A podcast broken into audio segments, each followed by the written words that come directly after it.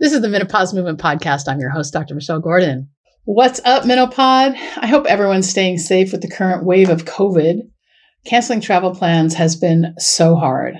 My brother wanted to come visit us in Provincetown, but since he had to be on a plane for six hours to travel from Seattle to Boston, he decided against it. It's so hard right now trying to crack the whole corona thing, but we will we're resilient. And since we're also social, we have to figure it out. I put my faith in the science behind it. In my lifetime, I've seen the end of polio, smallpox, and HIV as a death sentence thanks to science. Remember, when it comes to menopause in life, the only constant is change. And change is possible, but it won't happen overnight, just like the vaccines didn't happen overnight, right? The first step to change is making the decision to change. And then we have to back that up with action. And that's the big challenge. How do we take any action?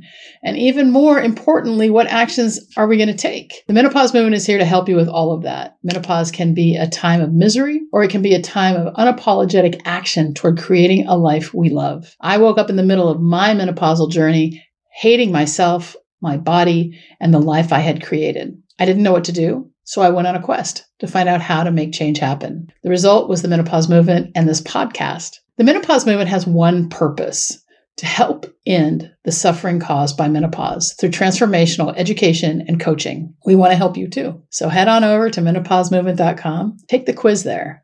And not only will you discover your type, but we'll also tailor some offerings to help you take back your life from menopause. Getting into the driver's seat of my life was the first step I took to overcome the changes I experienced with menopause. But I did it alone and it was lonely. The menopause movement has created a community of women who are unapologetically deciding to become their best selves one small action at a time, and they are kick ass, let me tell you. You can too.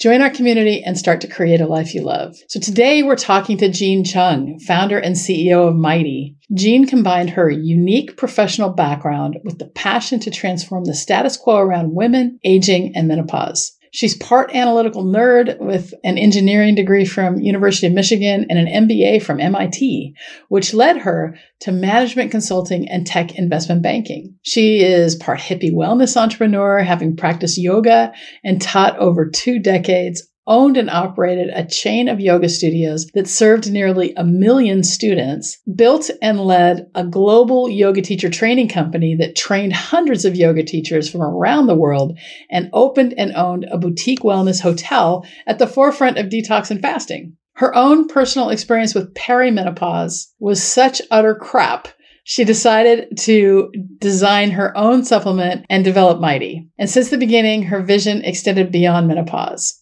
because helping women through the menopause transition is more than just modernizing menopause. It's about getting women through menopause so they can be radiant and vital as they age. That means hashtag badass at 80. During the podcast, we discuss Jeanne's big career pivot to purpose after the dot com bubble burst, Jeanne's experience with menopause, dismissive doctors, the supplement that helped her the most, and how she was inspired to design something that works. The app her customers use to track symptoms and the effects of supplements. The Mighty supplement, the whole line, the importance of research, and the fact that change takes time even when we're taking a pill. Now, check out uh, the supplement line at menopausemovement.com forward slash mighty, where you can buy the supplement and support menopause movement all at once. At the end of the episode, visit menopausemovement.com where you can find the show notes plus the links to the books and resources mentioned in the episode. If you like this episode, don't forget to leave a written review, like and subscribe on YouTube, and subscribe to the podcast wherever you get your podcast so you're always the first to know when each episode is released. Let me know who we should have on the podcast next. What can we do to make it better? Send me an email at drgordon at menopausemovement.com or a DM on Instagram or Facebook at drmichellegordon.com, M-I-C-H-E-L-L-E-G-O-R-D-O-N. Thanks so much for being a part of the menopause movement. Super, super stoked to have Jeanne on the show today. Bye.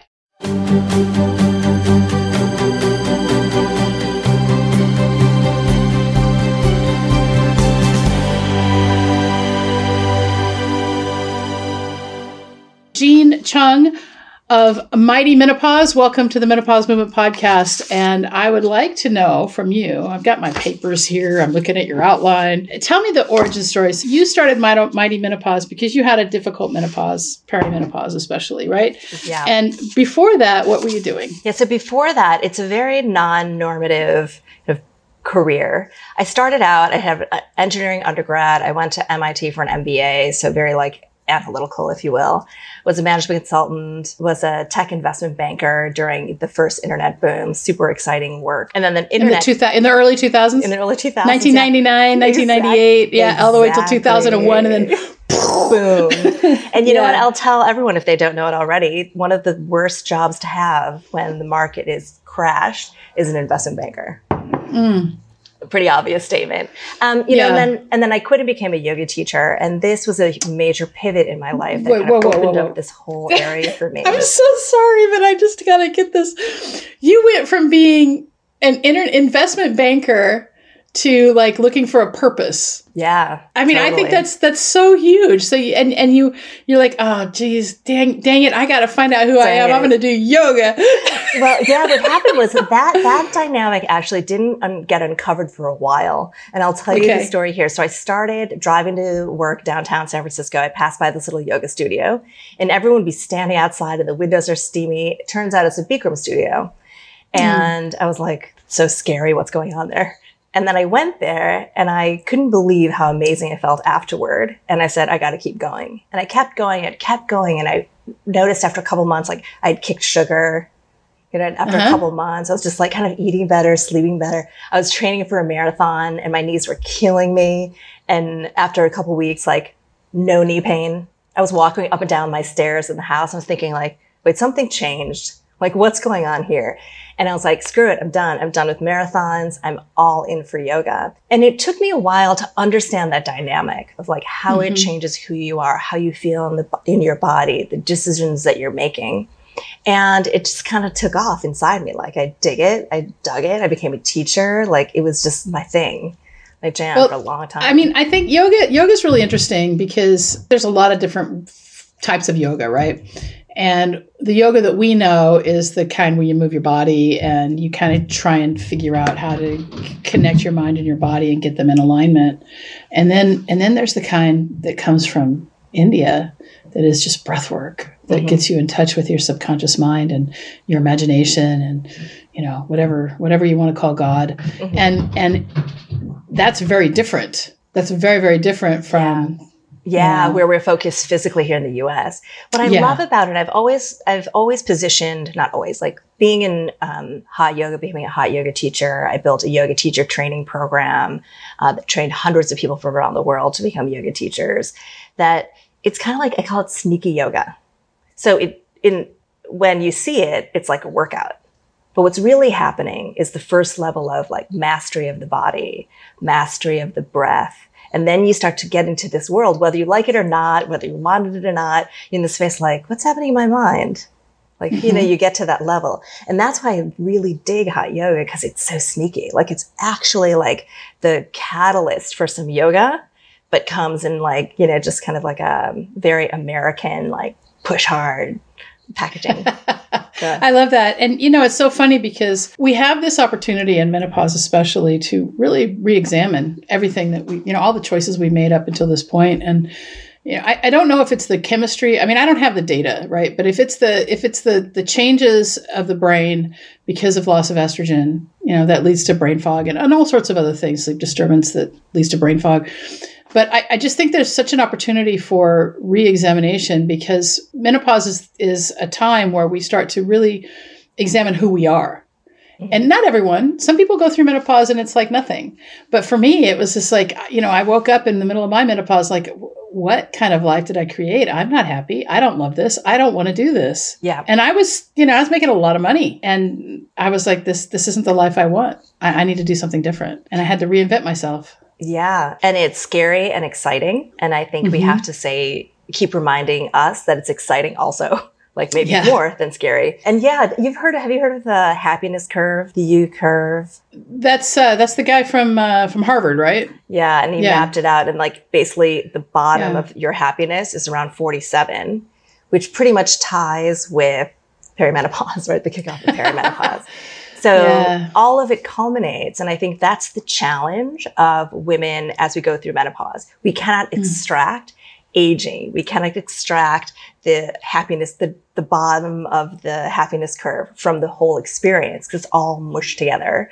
Yeah. And it takes a lot of commitment and awareness to say like, even the basic things like, how were my periods before? And then how are they now in perimenopause? And like, I can't remember. And why is that? It's because no one took me seriously. So I didn't take myself seriously. I was too busy raising kids, like so many reasons. But it forces us to say, okay, where are we now? Mm-hmm. Where have we been? And then where are we going to go? Yeah, and I think I think with menopause there's such a it's such a great opportunity for us to say, well, not only are we forced to maybe examine mortality in a different way because our parents are aging and we have to you know deal with i mean if if our parents have lived that long you know deal with the mortality on that but then our own mortality as our mm-hmm. children have grown up and maybe have left the nest and it's like what am i doing now right like and and I? so mm-hmm. yeah exactly who am i and so we have we have this ex, this this existential crisis a lot of us and that's where that's where it's I mean, that's what the menopause movement is there for to kind of help you figure out who you are again. Yeah. So with you, so so let me so, hear Okay. Your about your your perimenopause, how how your your own personal experience with perimenopause was such utter crap. So yeah, those are the two like most straightforward words I could use. Uh, so yeah. I was 47 and just like right on the kind of average timing, and I started to have some really mm-hmm. strange pain. And the way I just I start to lead this up by saying, for adult women who've been menstruating, we know the difference, right? Upper abdominal pain, lower abdominal pain, UTI, yeah. menstrual cramps, even like a vaginal infection, ovulation pain. Like we all know the difference. Like we were like, okay, this is not cramps. This is something else. It turns out just my vulva, like we're just sore. The whole thing was mm. sore, it's increasingly sore. It's hard to sit. And it's very peculiar because like doesn't really happen that much and no one ever talks mm-hmm. about it. And so I said, okay, this is enough to go to the doctor. So I went to a new gynecologist and it just was like such friggin' joke. Like it was so bad.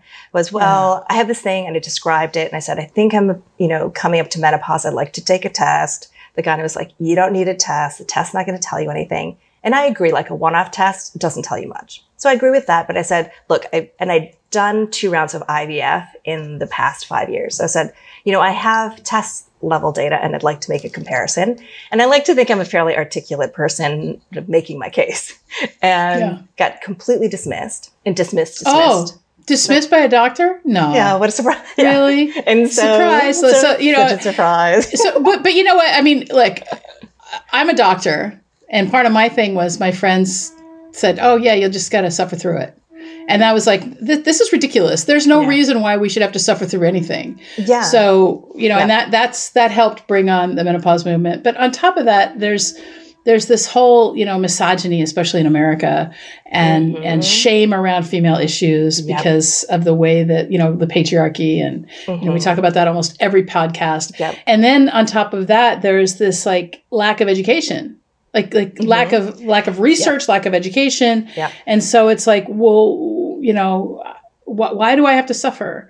Mm-hmm. And and it's true. I mean, they're not gonna they're not gonna check your your blood because you have to have you know multiple tests, and mm-hmm. the FSH has to be high in more than one test. Mm-hmm. And even then, it's like that may or may not tell you anything. And right. and so perimenopause is hard to diagnose. Yeah. It's yeah. it's really, you know, diagnosis of exclusion more yeah. than anything else. Yeah, and I and I appreciate that and I understood the point, but I was like I I would like to make a comparison. Sure. um and it and it didn't happen. And so I was like, okay, fine. I leave and I'm just disappointed. And this is the mm-hmm. utter crap part. So it started to, the symptoms got worse, right? I like couldn't concentrate. Like my vulva just hurt so much. Mm. And mm. so I sent an email and said, and I described it and I said, here's the deal. I need some support. It's getting worse. The email that came back basically said, one, all women are different. Two, you're just going to have to suffer. Three, we don't have anything for you unless you want pain meds. Wow. So basically, I don't know what the fuck's going on. Right. But you're just got it. You're on your own. Yeah. Or have some opioids, right? Like, wow. Yeah. Oh, yeah. And, and I mean, I, I can imagine that like a little bit of testosterone cream probably would have fixed you.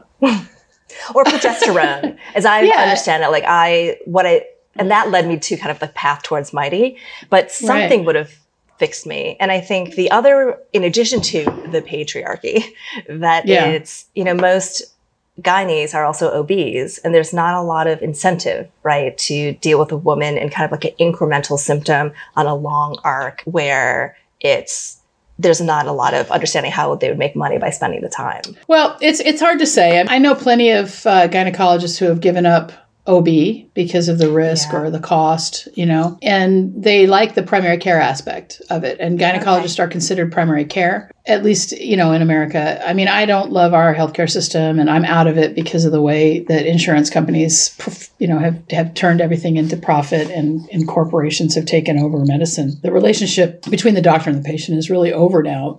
it's too bad. And mm-hmm. that's just the way it is. But so all right. So let's go back to your vulvar pain. Mm-hmm. You had vulva pain and then you got dismissed. So what what happened next? So what happened is when I got that message, it was just a very bright line. Right? There's no help for me here. I'm gonna have to yeah. figure this out myself. So it's a good like DIY, roll of my sleeves, like a woman getting shit done. Just started to research, and I said, okay, what is available for me? And this was so it's this was four five years ago, and mm-hmm. not a lot of talk on menopause on the internet. So I'm digging through forums and random like websites and trying to find uh, plant-based remedies. And I came across a bunch of different sources that pointed to the same thing, which is chasteberry or Vitex agnus, Vitex agnus.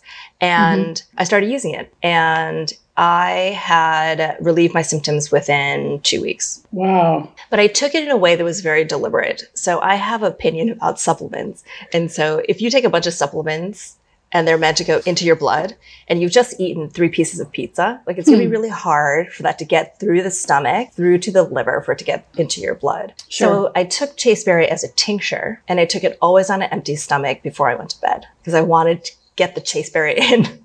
Yeah. And I think the delivery was really important. And the takeaway is that Chasteberry really helped. And as I understand Chasteberry and the research that I've come across is that it stimulates LH production out of the pituitary, which then in turn will stimulate progesterone. So it doesn't stimulate progesterone, it doesn't mimic progesterone, but it stimulates production, which I thought was one, pretty cool. And yeah. two, understandable, mapping it to my result. Well, it has to, in order for progesterone to be made, it has to do something in the pulsing because one of the reasons why we go into menopause is because the LH and FSH are consistently high, and when they're and when those don't pulse, then we stop cycling. Right when they're when they stay high, we stop cycling, and so I you know I don't understand the mechanism of action, and I, I actually am not a huge proponent of any pill, powder, potion, or patch, because menopause is a natural rebalancing of our hormones.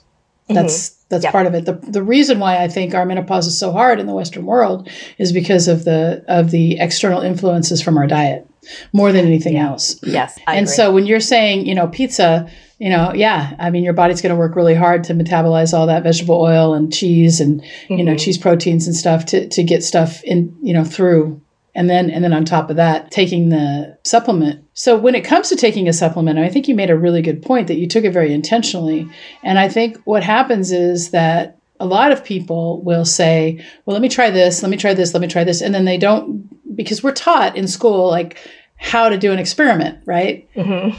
Yeah. But oftentimes we don't follow those rules. And so instead of changing just one thing and then keeping track, because it takes a couple of weeks when you're taking something orally mm-hmm. to see a change, instead of doing that, what we'll do is we will just say, well, I'm going to take this, I'm going to take this, I'm going to take this. And then before you know it, you're taking a handful of pills twice a day mm-hmm. and you still don't feel any better and you don't know which one's working. Right. Yep. And it's very, it can be frustrating for people. I've done the same thing. And, you know, I look at it from the choice that we make how hard it is to track. Like, what am I mm-hmm. really dealing with? Am I dealing with anxiety? Am I dealing with heavy bleeding? Am I dealing with sleeplessness? Like, what's the yeah. thing that I want to address? How am I doing it? And layering a whole thing of management around it. So when do I take it? How do I feel? Okay, let's yeah. do the experiment for a month. And we're like so busy and easily distracted that it's hard to execute for sure. Yeah, I think it's so important that we do these things with intention.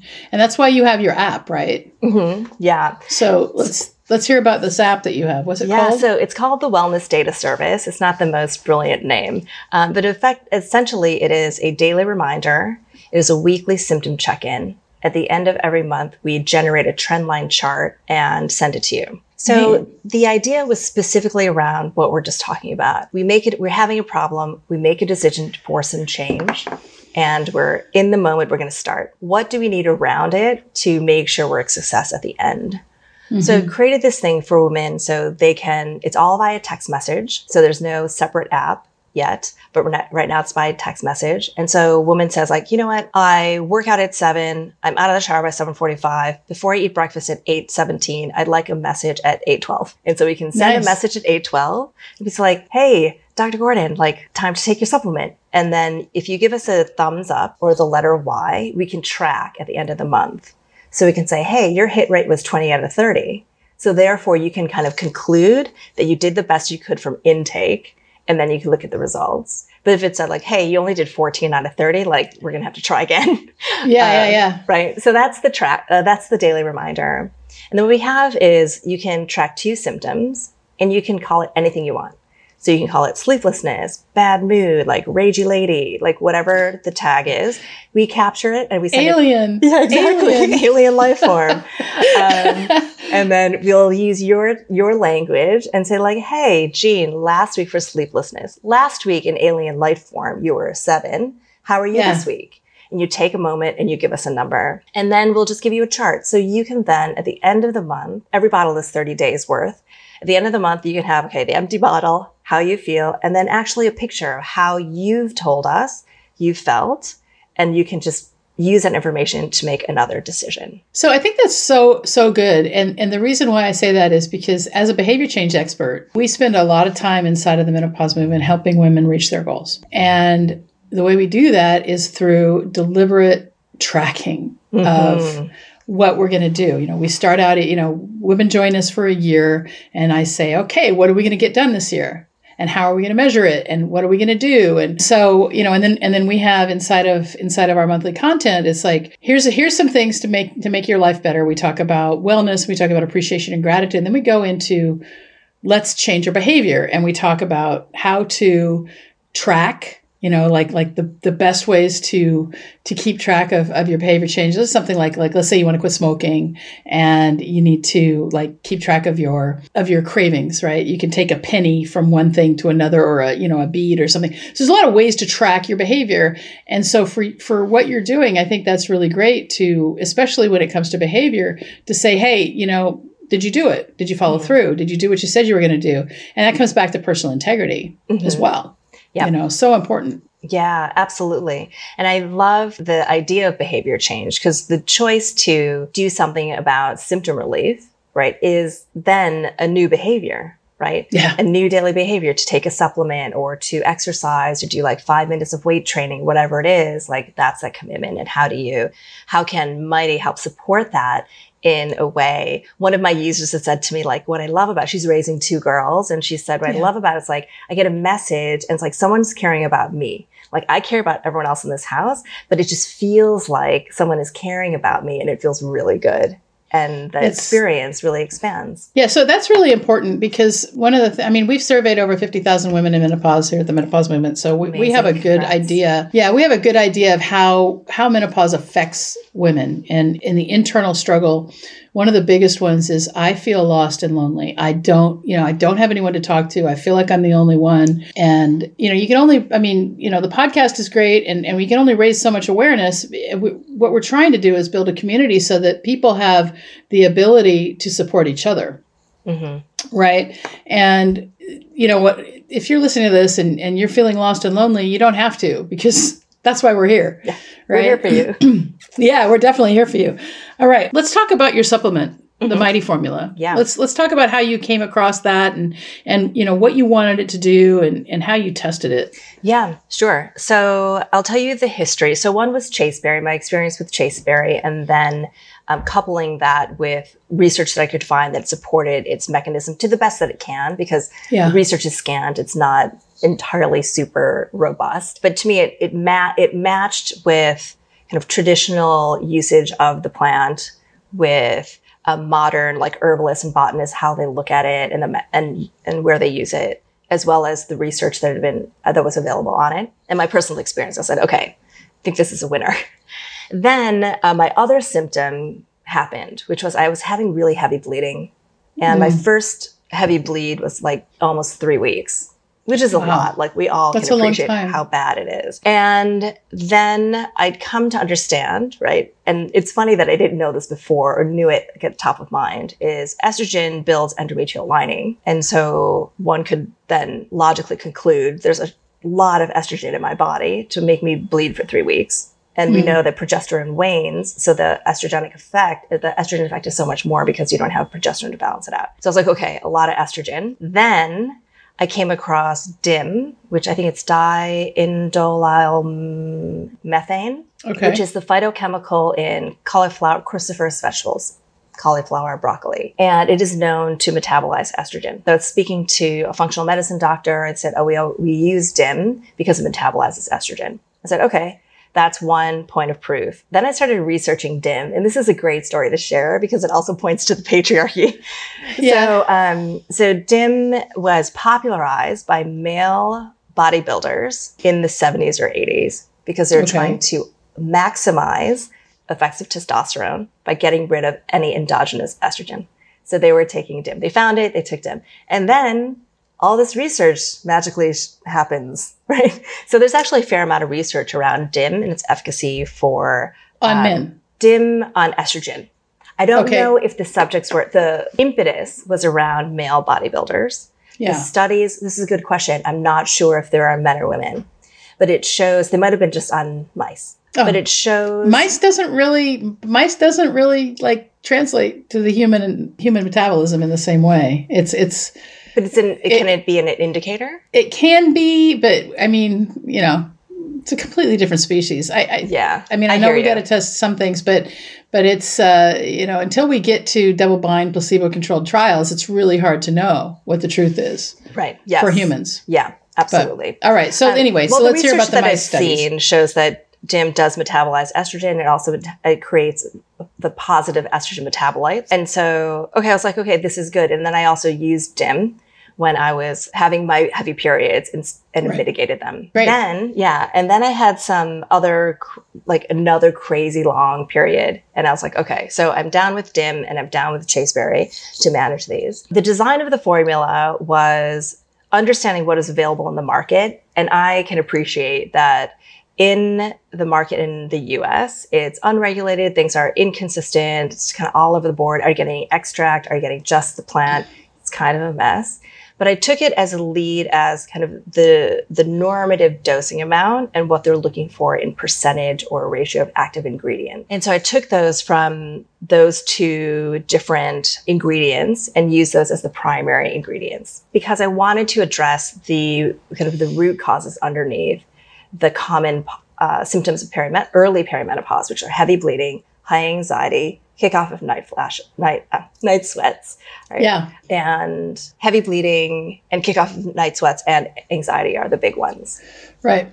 Yeah. Anxiety gets really amped up in menopause and perimenopause. It's really crazy. Yeah. Have you seen the study? This is where I've gone with, it's not even a study. I think it's well known that estrogen the drop in estrogen creates anxiety feelings. I haven't seen that study, but it's not surprising to me. I mean, the estrogen's effects on the brain is, are so profound that, you know, yeah. we're used to having so much estrogen and then you know it just it kind of wanes mm-hmm. and it's it, it, it, and for some women it's not it's not like a mild like slow decline it's like boom it's gone mm-hmm. and yeah. that and that that's weird and mm-hmm. the brain has to readjust right and the one thing I want to say here is that if we did orchiectomies, which is removing of the testicles, as readily as we did hysterectomies, mm-hmm. full hysterectomies, that there would be, I mean, you know, if, if you, men who get their, their testicles removed are, are men who either have advanced prostate cancer or testicular cancer, mm-hmm. right?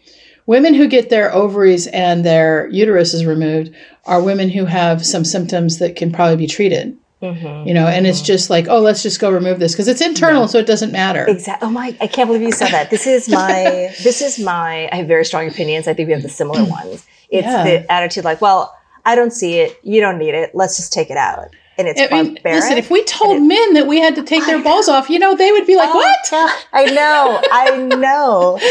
Oh my god, it's Yes, completely agree. It is yeah. outrageous the rate at which we do hysterectomies. And yeah. I was remarking, or I was remarking that I talked to a lot of women my age, I'm 53, and they're saying, like, you know, I asked my mom, and she can't tell me because she had a hysterectomy. And yeah. it was so frequent. And it's something like 30% higher, like the number of hysterectomies in the US versus Europe. It's Yeah, it's ridiculous, I have to say. And I'm a surgeon, right? And I've done hysterectomies and and you know with with the OBGYNs and and I just it's just really ridiculous the yeah. whole the whole thing and yeah. the fact that we go to that more than anything else. It, yeah. And so if you listen, if you're listening to this and and you don't have a cancer, confirm you know i mean because obviously cancer you got to mm-hmm. cut it out mm-hmm. but if it's not a cancer and they're just saying you know you need a hysterectomy i think you know a, a second or third or fourth opinion might be in order mm-hmm. because there are things you can do and like my mom had a hysterectomy when when she was in her 30s because she couldn't stop bleeding and you know your supplement may have helped her mm-hmm.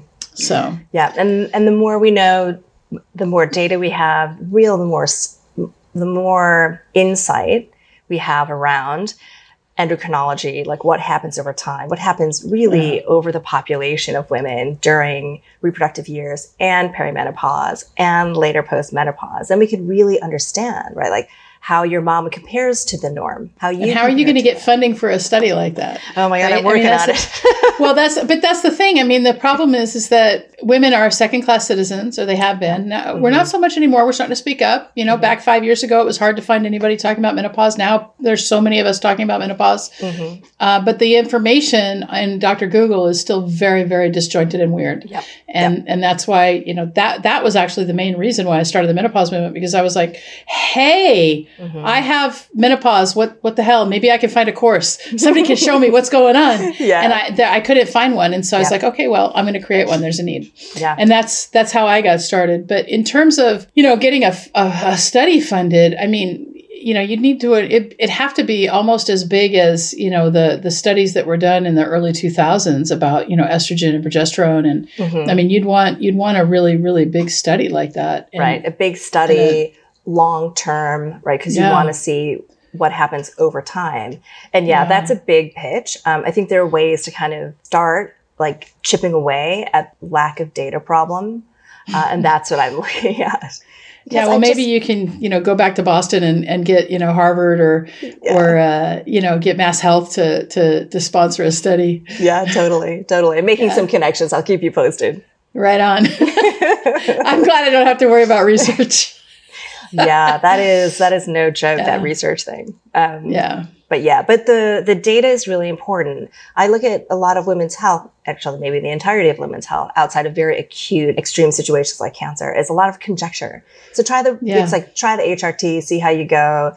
Uh, you're 17, you're having problems with your periods, so just take the birth control, like yeah. see how you go. And it's a very blunt instrument for a very sophisticated situation. And I'm I'm not a fan.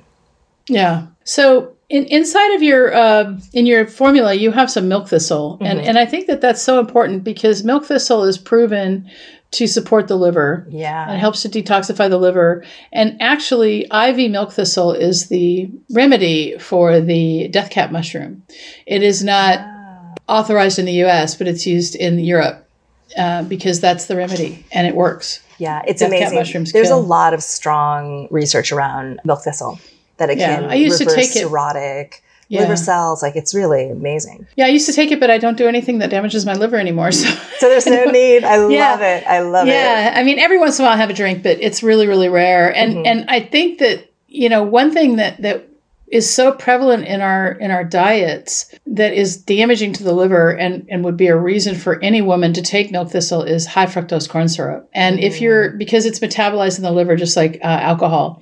And so if you're drinking a lot of soda or you're drinking a lot of gatorade or things that you think are healthy they have these uh, non- non-healthy sugars in them made from corn the byproduct of the corn industry.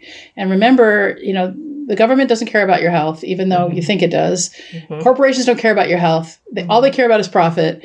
And the, the high fructose corn syrup they found out was, oh, hey, really, really great. We got corn, we can turn it into mm-hmm. something sweet and without any care about how it's metabolized. Mm-hmm. And so it's really important, I think, for us to support ourselves by either, you know, not not buying those products that's one way we can we can we can vote with our wallets. But mm. you know, I don't have a big enough platform to really affect you know the soda pop industry. Mm-hmm. But but we can still do that, and you know, insist on cane sugar. Or the better thing is to you know not drink it at all, and and also support your liver with a little bit of milk thistle, mm-hmm. or or with this mighty uh, supplement. So yeah. how does this BioPerine help the bioavailability? Uh, I love um, bio this the story about BioPerine. But the other thing I like about milk thistle and BioPerine is that there's kind of the historic usage, traditional medicine, and then how science and research now supports it. So milk thistle was a traditional plant remedy, and now we have really strong research that shows that it is in fact effective. Same with BioPerine. So BioPerine is a phytochemical that pay, takes an act, the active green out of black pepper. And black okay. pepper from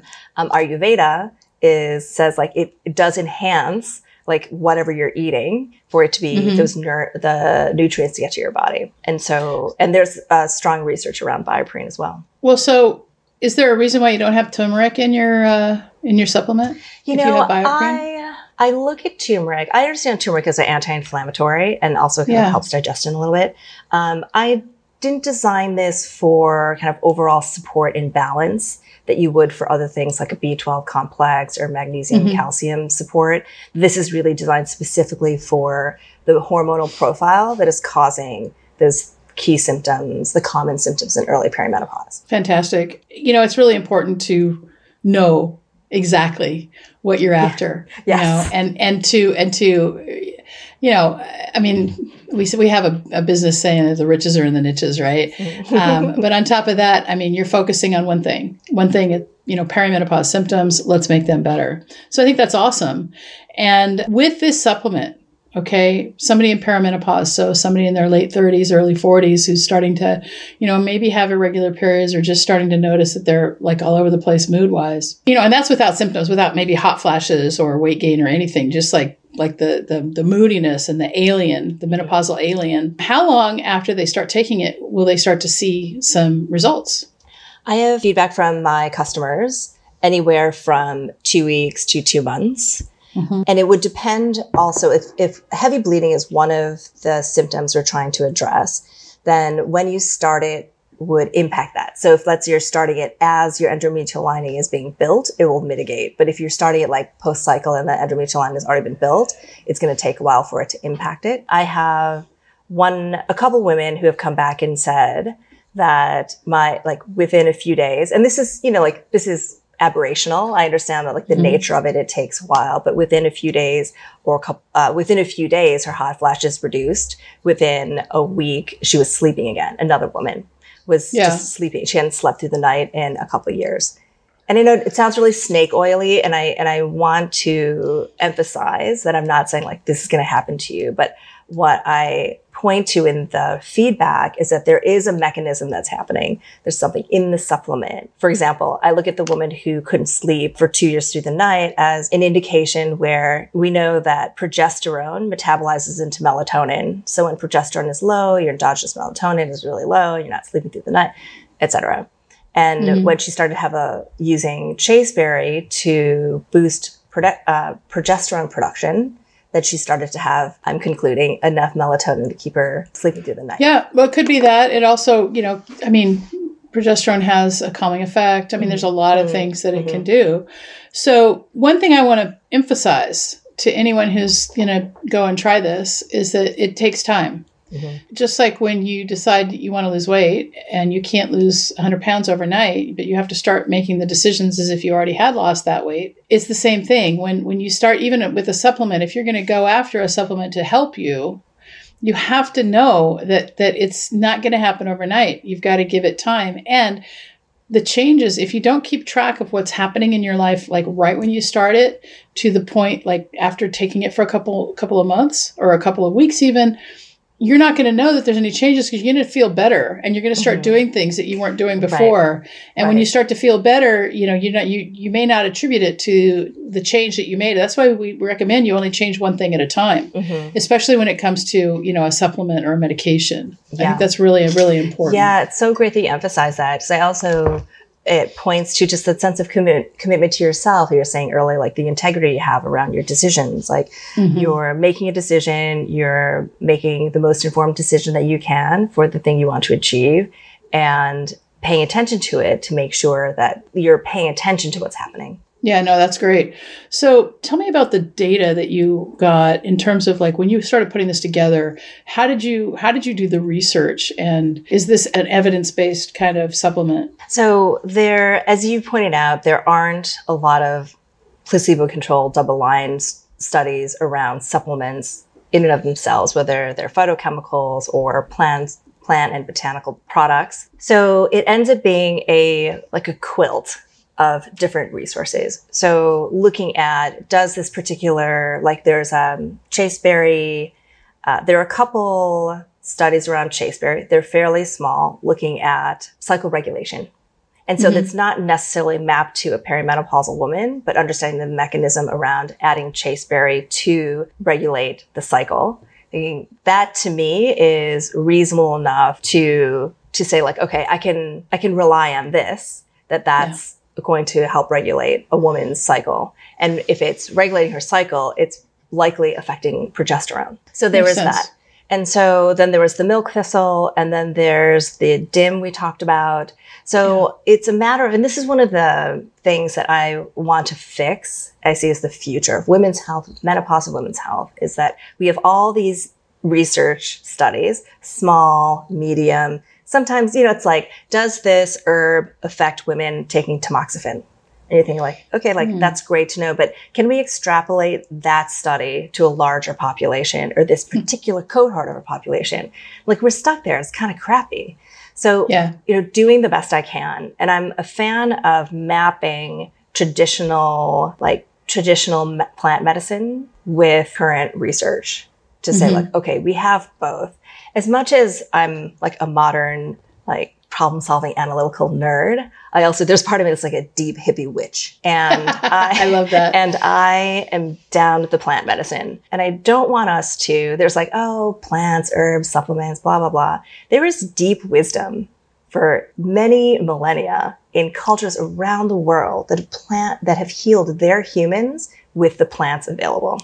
And yep. I would even argue that modern medicine was rooted in why does this plant work? Let's put it under a microscope. Let's extract what actually worked. And then there we go. And now it's like the source of it is like poo pooed. So I really want to embrace both. And that's what yeah, I yeah, that's good. pull to the table for yeah. Mighty. Like I want to be hip and cool, but also witchy. Yeah, no, that's really good because, you know, people have been healing other people for, you know, 5,000, 6,000 years. And we've got ancient wisdom from the Amazonian rainforest, and we've got ancient wisdom from Chinese medicine and ancient wisdom from Korea. And so it's not like because we have laboratories now and we come from, you know, Europe and that, that we're better and so you know it's almost yeah. like i mean i hate to say this but it's almost like the, you know, the racism of um, that america was built on you know has really mm-hmm. just played out throughout like the the as medicine has grown up mm-hmm. and especially in America and America thinks they're the best you know have the best outcomes and all the things and you know when you start to look at at simple things like birth rates you know mm-hmm. maybe America isn't number 1 Right. And, and but yet we spend more money per capita on healthcare. Yeah, I know. Because We're of insurance companies. We're number one there on that list. yeah, yeah, yeah. That because of insurance companies and and the fact that you know those guys are getting paid. I mean, think about the the, the bonuses that the insurance company CEOs uh, are getting. Yeah. Yeah, you know, it's and and I'm not against profit. I love profit. I think profit is fantastic. I think I think money is great. I love money but you know there's there's ethics involved and mm-hmm. and when when the insurance companies stopped being not for profit that's when all of our healthcare costs went up mm-hmm. you know yeah that was, that was a long time ago yeah it's a it's a crazy world from that perspective but i think mm. that you know to your point of like where we are now in modern science that it's so provable it's so easy to say like it's seven it's this is seven like it impacts yeah. seven people or it's the level seven in your blood that it's like, okay, like that. It's almost irrefutable. Therefore, it becomes kind of normative Like, let's mm. just think about this. Um, like it's a square. You're like, okay, it's a square because it's 90 degrees in four places. Okay. what, and then you're like, what about this beautiful architecture in a tree? You're like, mm, I'm not so sure. I can't measure it or, you know? And so yeah. I think it's important to, I always want to kind of pull in both. I love being a modern human being in the modern world, but I'm really drawn to kind of what we've done as humans for even longer. Yeah, no, that's really, really good. And and you know, it, it's funny because I have a friend who was a Chinese medicine practitioner, and she said that there wasn't even a word for menopause in Chinese until recently. Heard, oh my god, I heard that too. Yep. Yeah. Yeah. and that's because, really telling. Yeah, it, it has to do with environmental toxins and food toxins and things like that for sure. And also so, cultural orientation around life. Like menopause is a thing, it's a problem, you're losing your youth and your femininity, we need to fix it to like, okay, now you're just no longer allowed, you're not no longer capable of having babies. Let's just sort you out for your things. Well, not only that, but where's the wisdom, right? I mean, the yeah. crone, the wisdom of the crone, and Absolutely. all those things. Yeah, yeah. So we're we're trying to bring that back. I mean, I like to say that that I'm 56 years old. I'm maybe 57 in October, and I can do more with this body than I was able to do when I was 18, 19 years old. You know, I mean, I, I can run for 45 minutes to an hour to an hour and a half without stopping if I want to. You know, I mean, I can I can lift heavier weights, I can ride my bike longer, I can, you know, from a physical standpoint, I can do a lot more. My brain works well. I don't have a lot of aches and pains. I mean, it's just it's really awesome. I, I'm, I'm I love this life that I have yeah. now. Yeah, absolutely. You know? And and I just want I want today to be better than yesterday. That's it. Mm-hmm. That's it. That's all I look for. Yeah. So tell me, uh, was there anything else you were hoping to share that we didn't get to? No, I am really happy to share about perimenopause and for women to understand really like what's happening at early perimenopause and start paying attention yeah. to it. Um, that is always my first message when I'm talking about Mighty and menopause. Then thinking about the other thing I would just share as suggestion and or advice for women is there's now there's increasing amounts of resources for menopause. Doctors, coaches, uh, companies, bloggers, like all the things, and that really look to them all. And like I'm, I'm also inclined to do is just like kind of pull together and see like where they overlay. Like, oh, this makes sense. Okay, they're both saying the same thing. Why are they saying something slightly different?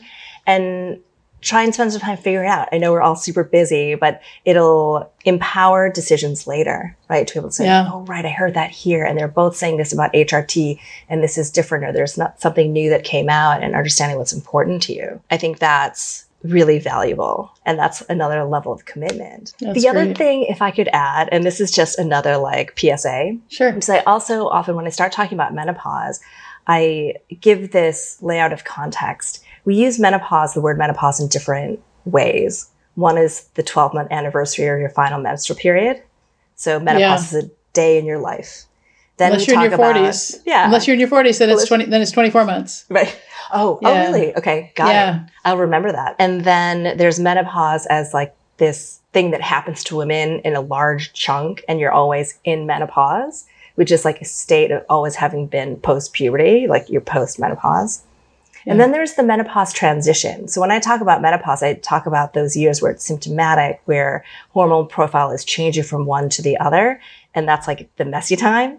And I always urge women to think about that when they're reading. Are they talking about menopause the day? Are they talking about menopause the transition? Or menopause is kind of this mm. state or phase of the body being post mm post reproductive years. Yeah, I mean, but the thing is, is that is that some women have symptoms for the rest of their lives. I mean, I still get hot flashes, and I haven't had a period in years, so it's it's just something that we. I mean, that that's why we're here. It's a phase mm-hmm. we all get to go through if we live yeah. long enough. Yeah, and I mean, it's you know, it's, it's, we're lucky. It may suck for a little while, but we can deal with it, and yeah. especially if we if find something that works that, yeah. that can help us. So, uh, so if you want to get this supplement, you can go to menopausemovement.com forward slash mighty and we can hook that up. We'll also hook that up in the show notes and you can try it out and, you know, let us know what you think. Absolutely. And also try All out right. the symptom tracker. Absolutely. All right. Well, thanks so much for being a part of the menopause movement today, Jeanne. Absolutely. I appreciate you. This yeah, has been great. I appreciate it too. It's been wonderful.